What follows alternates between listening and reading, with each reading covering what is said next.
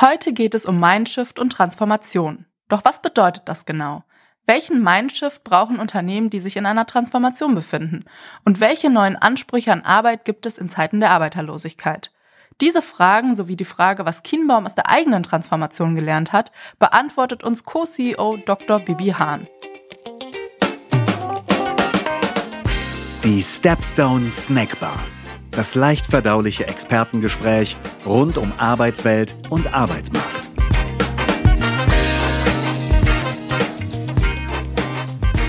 Herzlich willkommen in der Stepstone Snackbar. Wir nehmen heute eine neue Folge auf, ähm, auf die ich mich schon ganz besonders freue. Es scheinen, wenn ich so nach draußen schaue, vielleicht die letzten Sonnenstrahlen dieses super Megasommers in unser Studio. Äh, draußen fliegt aber auch schon so ein bisschen das erste Laub durch die Luft. Äh, man muss aufpassen, nicht auszurutschen.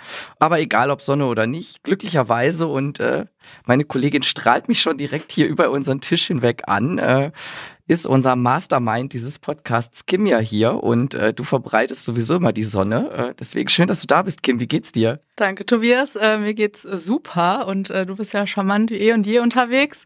Ja, ich strahle bestimmt auch, weil das Wetter noch gut ist und ich ein Sommerkind bin, aber ich freue mich natürlich auch ganz doll auf unsere heutige Aufnahme. Jetzt habe ich es eben äh, da merkt man, dass man sich als Moderator ab und an mal vorbereitet.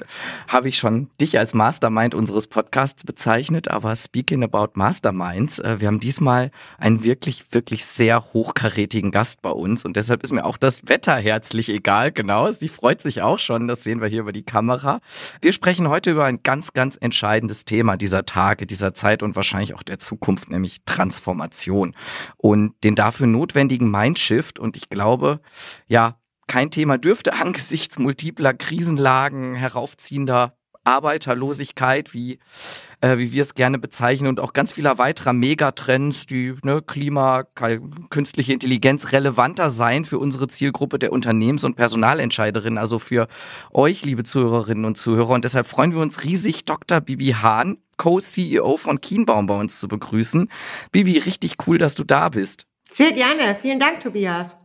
Ja, Bibi, bevor wir ans äh, Eingemachte gehen und äh, dich mit all unseren Fragen, die wir so haben, zu dem äh, von Tobias gerade angesprochenen Thema durchlöchern werden. Wir befinden uns ja in einer Bar und wir möchten auch, dass das Gespräch natürlich gut fließt. Und äh, da würden wir dich gerne fragen, was du dir denn zu trinken wünschst. Oh, ähm, ich hätte gerne Bitter Lemon, das wäre super. Ah, das kriegen Sehr wir gerne. hin. Das kriegt der Barkeeper hin. Der freut sich schon, dass er was zu tun hat. Aber jetzt mal kurz zu deiner Rolle. Du hast schon vermutlich oft darüber gesprochen, aber ich muss es an dieser Stelle noch einmal sagen, weil ich es äh, echt spannend finde. CEO heißt bei euch äh, anders als normalerweise Chief Executive Officer, Chief Empowerment Officer. Und ich muss gestehen, als ich den Begriff das erste Mal äh, gesehen habe oder darüber gestolpert bin, ich glaube, das war dann in Fabians LinkedIn-Profil, war ich kurz etwas verwirrt. Wieso nennt ihr euch CEO, Chief Empowerment Officer? Hat das eventuell bei euch auch schon etwas mit dem Thema Transformation zu tun?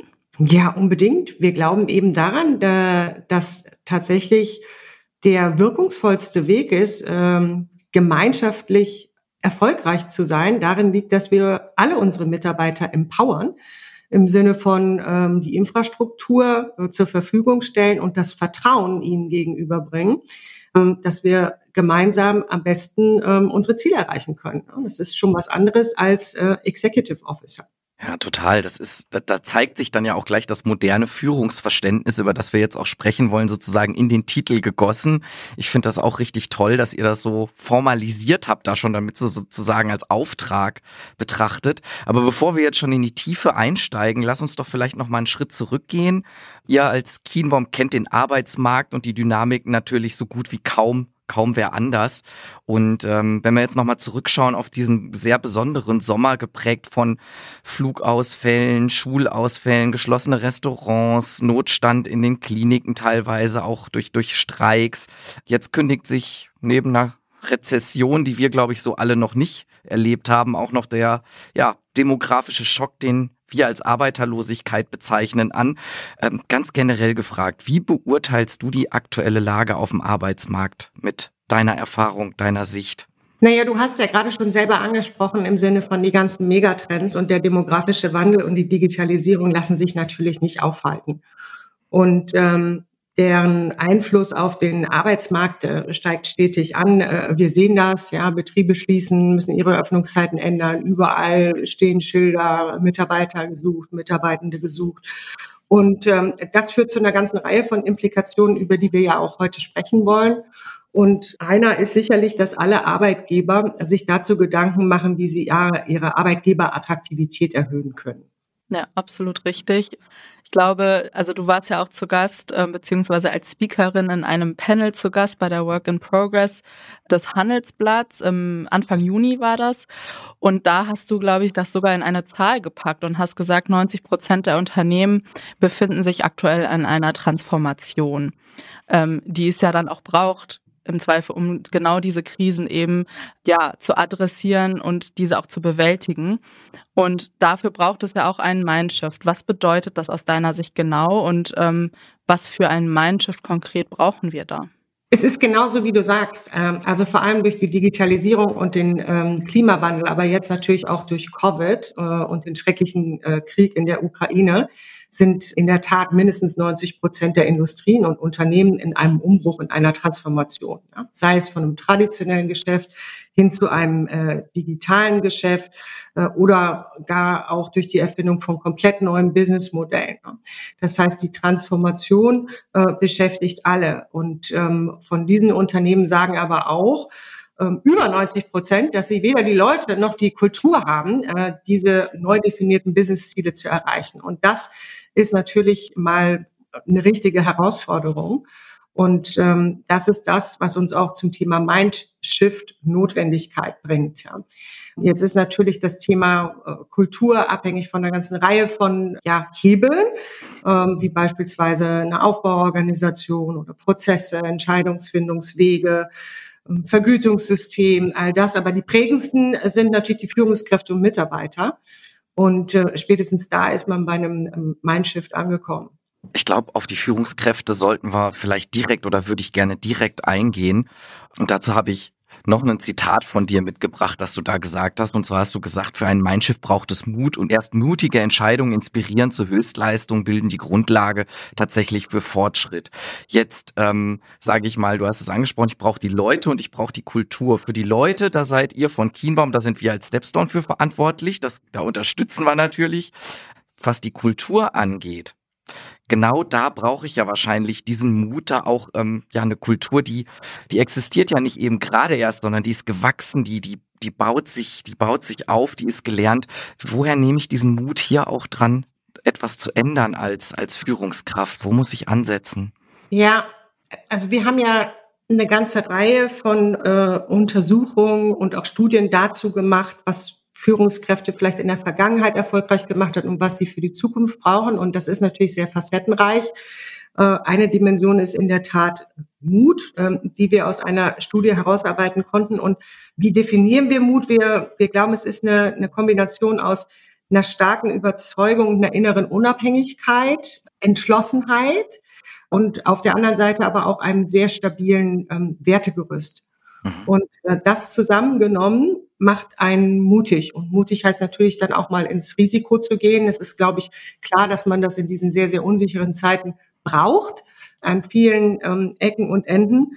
Und ähm, es hat sich auch gezeigt, dass eigentlich die ganze Welt sehr viel mutiger geworden ist in den letzten zweieinhalb Jahren. Also die Welt war noch nie so VUCA wie heute, sage ich auch ganz gerne. Und ähm, es hat sich aber bewiesen, dass äh, viele Führungskräfte diese Herausforderung angenommen haben und unter großer Unsicherheit äh, eine ganze Reihe von Entscheidungen getroffen haben. Und ähm, das war letztlich natürlich auch mutig. Und Mut ist wie, wie so ein Muskel, der wächst, äh, wenn man positive Erfahrungen damit macht. Ja, absolut. Jetzt haben wir schon über Mut gesprochen, um, äh, als ein ganz zentrales Thema oder ein ganz zentraler Faktor in diesem Prozess. Aber aus deiner Sicht, ähm, was könnte da noch reinspielen, was Führungskräfte tun können und sollten, um möglichst äh, alle an Bord zu holen, um diese Transformation und auch diesen Mindshift äh, zu durchleben? Ja, ich, ich glaube, vielleicht wäre es erstmal sinnvoll, nochmal noch mal einen Schritt zurückzugehen, ja, zu überlegen, was passiert eigentlich gerade in, in Unternehmen. Ja? Äh, nicht nur, dass sie vor dieser großen Unsicherheit stehen, was die ganzen äh, geopolitischen Situationen und Megatrends angehen, sondern sie sind natürlich auch konfrontiert mit der eben auch von euch erwähnten schon Arbeiterlosigkeit. Da haben wir auch äh, gemeinsam eine, eine Studie zugemacht, auch zusammen mit dem äh, Deutschen Institut für äh, Wirtschaft und New Work, die wirklich äh, einen schlecht schlafen lässt. Ja? Ähm, wenn man sich das anschaut und, und weiß, dass fünf Millionen äh, Arbeiter ähm, demnächst, äh, also die Babyboomer, in Rente gehen und es an allen Ecken und Enden fehlt auf Fach- und Führungskräfteebene. Und das dann gepaart mit den ähm, anderen Anforderungen der Generation Z. Ja, das ist ja, glaube ich, auch was, was man jetzt nochmal in den Kontext stellen muss. Heute hat die Wirtschaftswoche aufgemacht. Habt ihr das gesehen? So. Und da wird meines Erachtens auch ein bisschen überzeichnet dargestellt, was diese Generation einfordert im Sinne von, Sie möchten Teilzeit arbeiten, sie möchten super Gehalt haben, sie möchten keine Hierarchien mehr, äh, sie möchten, dass ähm, schnell Entscheidungen getroffen werden. Für mich klingt das alles so, als würde diese Generation gar nicht mehr so hart arbeiten wollen. Und das glaube ich nicht. Ich glaube, es geht viel mehr darum, äh, dass sie was bewirken wollen. Mhm. Und ganz ehrlich, wenn man morgens die Nachrichten schaut, dann kann ich jeden, jede verstehen, die morgens in den Spiegel schauen und denken, ich möchte meinen Beitrag dazu leisten, dass diese Welt sich ein Stück weit verbessert. Mhm. Und ähm, darauf müssen Unternehmen eingehen, indem sie das anerkennen und äh, sich nachhaltig auch erstmal selbst hinterfragen. Mhm. Womit verdiene ich mein Geld? Ähm, wie aufrichtig ist meine Positionierung zum Thema Klimawandel, Nachhaltigkeit? wie sehr habe ich verstanden, was eine neue Generation, die in Unternehmen kommt, was sie ähm, erwartet im Sinne von Förderung und Beteiligung und Motivation und das aber positiv umarmen, anstatt vorher schon äh, sehr schwarz-weiß zu verurteilen. Ich glaube, das ist eine Grundvoraussetzung, um die erstmal im Sinne von so, ein, so eine Standortbestimmung, die äh, jedes Unternehmen für sich äh, durchführen muss bevor man darüber nachdenkt, wie Führungskräfte äh, sich in der Zukunft verhalten sollten. Das finde ich super spannend, weil du gehst jetzt quasi schon zum zweiten Mal auf das Thema Arbeitgeberattraktivität ein oder wie gewinne ich denn die Menschen überhaupt? Klar, vor dem Hintergrund der demografischen Entwicklung ein Riesenfaktor, aber worauf du gerade anspielst. Ähm, kurz zur Info, wir hatten genickt, das konnte man glaube ich nicht sehen. Die Wirtschaftswoche titelt heute mit einer Story zur eben angesprochenen Generation Z.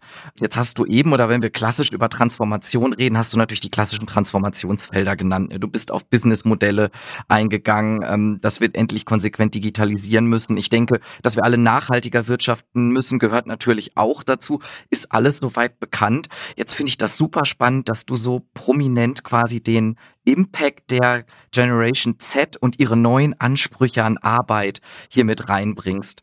Ich finde das deshalb so spannend, weil gerade auch die Diskussion um Quiet Quitting so aktiv ist und da viele das aus meiner Sicht missinterpretieren ähm, im Sinne von, das ist jetzt eine Generation der Stiftfallenlasser um 17 Uhr. Äh, ich würde vielmehr sagen, das ist eine Generation, die halt ein ganz anderes Arbeitsverständnis hat und dazu beitragen will und soll, dass Arbeit an sich besser wird. Also würdest du sagen, dass quasi einer der Kerntransformationsprozesse oder dass da jetzt ein Kerntransformationsprozess zusätzlich hinzukommt, dass wir eben unser Arbeitsverständnis transformieren müssen, um sowohl den Herausforderungen der Zukunft als aber auch ja der Generation Z und ihre Ansprüche gerecht zu werden? Mir fallen jetzt ganz viele Sachen dazu ein. Ich versuche gerade zu sortieren. Also das Thema Great Resignation ist ja wirklich was, was äh, nicht nur in Amerika Platz gegriffen hat, sondern auch in Europa haben wir gesehen, dass ähm, im letzten Jahr 15 Prozent mehr äh, als sonst üblich ähm, den Job gewechselt haben. Und äh, warum ist das passiert? Weil während Covid die Leute viel zu Hause waren, äh, die haben sich fünfmal um sich selbst gedreht oder im Urlaub in die Berge oder aufs Meer geschaut und haben sich gefragt, ist das, was ich tue, überhaupt noch das, was ich gerne tun möchte? Und ähm, ich sage das deshalb, weil ich glaube, dass dieser Anspruch, ich will gar nicht sagen, Fußspuren zu hinterlassen, ist mir fast schon zu groß, ja, sondern dieser Anspruch, dazu beizutragen, dass äh, die Welt, unser Planet, äh, äh, etwas besser wird durch unser eigenes Tun, ist nicht nur eine Sache von Generation Z. Ja, das ist wirklich zu kurz gesprungen. Mhm. Denn diese Fragen stellt sich heute ja fast jeder Mitarbeitende. Und deswegen ist das Thema noch viel größer als nur eins, ähm, jetzt die veränderten Anforderungen von dieser Generation, wo es vielleicht noch prominenter vertreten ist, ähm, berücksichtigen zu müssen. Du hast eben, als es um das Thema Mut ging, den Führungskräften, ja, sag ich mal, wenn man das so verallgemeinert überhaupt sagen kann, aber so, du hast da ja einen guten Gesamtüberblick, ein relativ positives Zeugnis ausgestellt und gesagt, na, dieser Rieseneinschnitt äh, mit der Pandemie, der hat uns so ein bisschen in den Mut geschubst und das hat dann doch überraschend gut funktioniert, um das mal zusammenzufassen.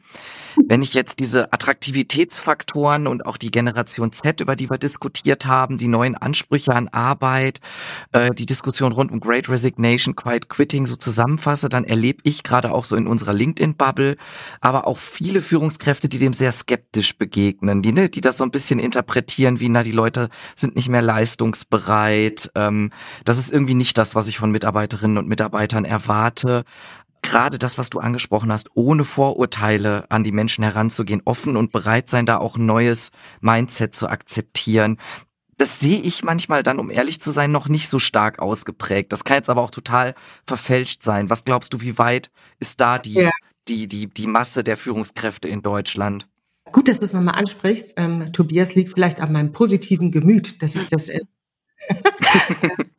etwas zu grün oder sonnig dargestellt habe. Letztlich sind wir ja nicht nur in Deutschland, sondern auf der ganzen Welt ähm, durch äh, Covid, durch so eine Art millionenfaches Massenassessment von Führungskräften gegangen. Ne? Und natürlich haben sich viele schwer damit getan, so dass wir natürlich auch aus unserer Position heraus ganz gut beurteilen können, um jetzt nochmal auf Deutschland zu kommen, wie viele der Aufsichtsräte oder Beiräte ähm, zufrieden mit dem Verhalten ihrer Führungskräfte während dieser schwierigen Zeit waren. Und nein, eine Mehrzahl war es nicht. Mhm. Gleichwohl kommt es ja dann immer darauf an, wie man damit umgeht, ja. Und äh, wenn man dann eben merkt, dass manche Führungskräfte sich schwer tun, gibt es ja Angebote, da so ein Delta aufzufüllen. Ja, Führungskräfte, wie gesagt, müssen sich auch weiterentwickeln. Es haben auch einige gemerkt, äh, dass sie sich vielleicht in ihrer Rolle gar nicht so wohlfühlen, ja, wenn unterschiedliche Facetten abgefragt werden. Aber das kann ja auch ein bereinigender Prozess sein. Ja, absolut. Wenn wir nochmal zu diesem Überthema der Transformation zu sprechen kommen und jetzt seid ihr als Kienbaum äh, da drin auch Experten, ähm, aber ihr befindet euch ja sicherlich auch auf eurer eigenen Reise der Transformation. Kannst du da vielleicht einen kleinen Einblick geben, äh, wo ihr euch da gerade genau befindet? Mhm. Gerne. Natürlich sind wir auch äh, auf einer Transformationsreise. Wer nicht? Wer nicht, genau. Und so ein ähm, Mindshift, den wir uns auch teilweise wünschen, da komme ich gleich drauf, ähm, der passiert natürlich nicht über Nacht. Also was Fabian Kienbaum und ich uns äh, zusammen vorgenommen haben, ist, äh, dass wir tatsächlich unsere Organisation auch empowern. Und dieser Prozess hat schon längst, ich sage jetzt mal, seine Anfänge genommen, als ich noch nicht da war, äh, haben wir uns einem Purpose verschrieben, der für uns jetzt wirklich wie so ein äh, sehr, sehr strahlkräftiger ähm, Leitstern ist. Und der Purpose heißt ähm, Turning Potential to Progress. Und das ist äh, unser Versprechen auf individueller und organisationaler Ebene an unsere Kunden, aber auch an uns selbst. Und ähm, das trägt Früchte. Um, wir haben eine ganze Reihe von Formaten dazu aufgesetzt. Äh, intern äh, haben wir jetzt äh, unsere sogenannten Wepowerment Fridays äh, beispielsweise institutionalisiert. Das ist ein Freitag im Monat, äh, wo wir unterschiedliche Formate zu nutzen, voneinander zu lernen. Und ähm, das funktioniert sehr gut. Damit sind wir ganz happy unterwegs. Kim sprach es am Anfang schon an. Jetzt sprechen wir ja mit der Chief Empowerment Officer hier von Kienbaum. Also ganz zentral im Thema Empowerment sind wir sozusagen drin. Wie bewertest du deine eigene Rolle in diesem Prozess? Wir haben uns ja bewusst für das Modell der Co-CEOs entschieden. Das heißt, das, ähm, was wir hier an Empowerment zur Verfügung stellen, kommt ja immer von uns beiden. Mhm. Natürlich ähm, setzen wir dabei unterschiedliche Akzente und ähm, ich versuche auch ähm, mich in meiner Herangehensweise regelmäßig zu hinterfragen. Es gibt so ein paar Passionen, was das Thema äh, Zusammenarbeit zwischen Einheiten oder starker Fokus auf Markt und Kunde angeht. Da kann ich mich allerdings nicht zurückhalten. Die sind zu stark. Gibt es Erfahrungen von euch, wo du sagen würdest, Mensch, das können wir allgemein übertragen, das werden dann eure Kunden vielleicht auch in der Präsentation von euch wiederfinden? Und gibt es vielleicht, ähm, magst du uns vielleicht auch an dem einen oder anderen Gedanken teilhaben lassen, wo du sagst, ha, das, äh, das ist ein Learning, das ich auch selber mitgenommen habe, was ich vielleicht anders machen würde?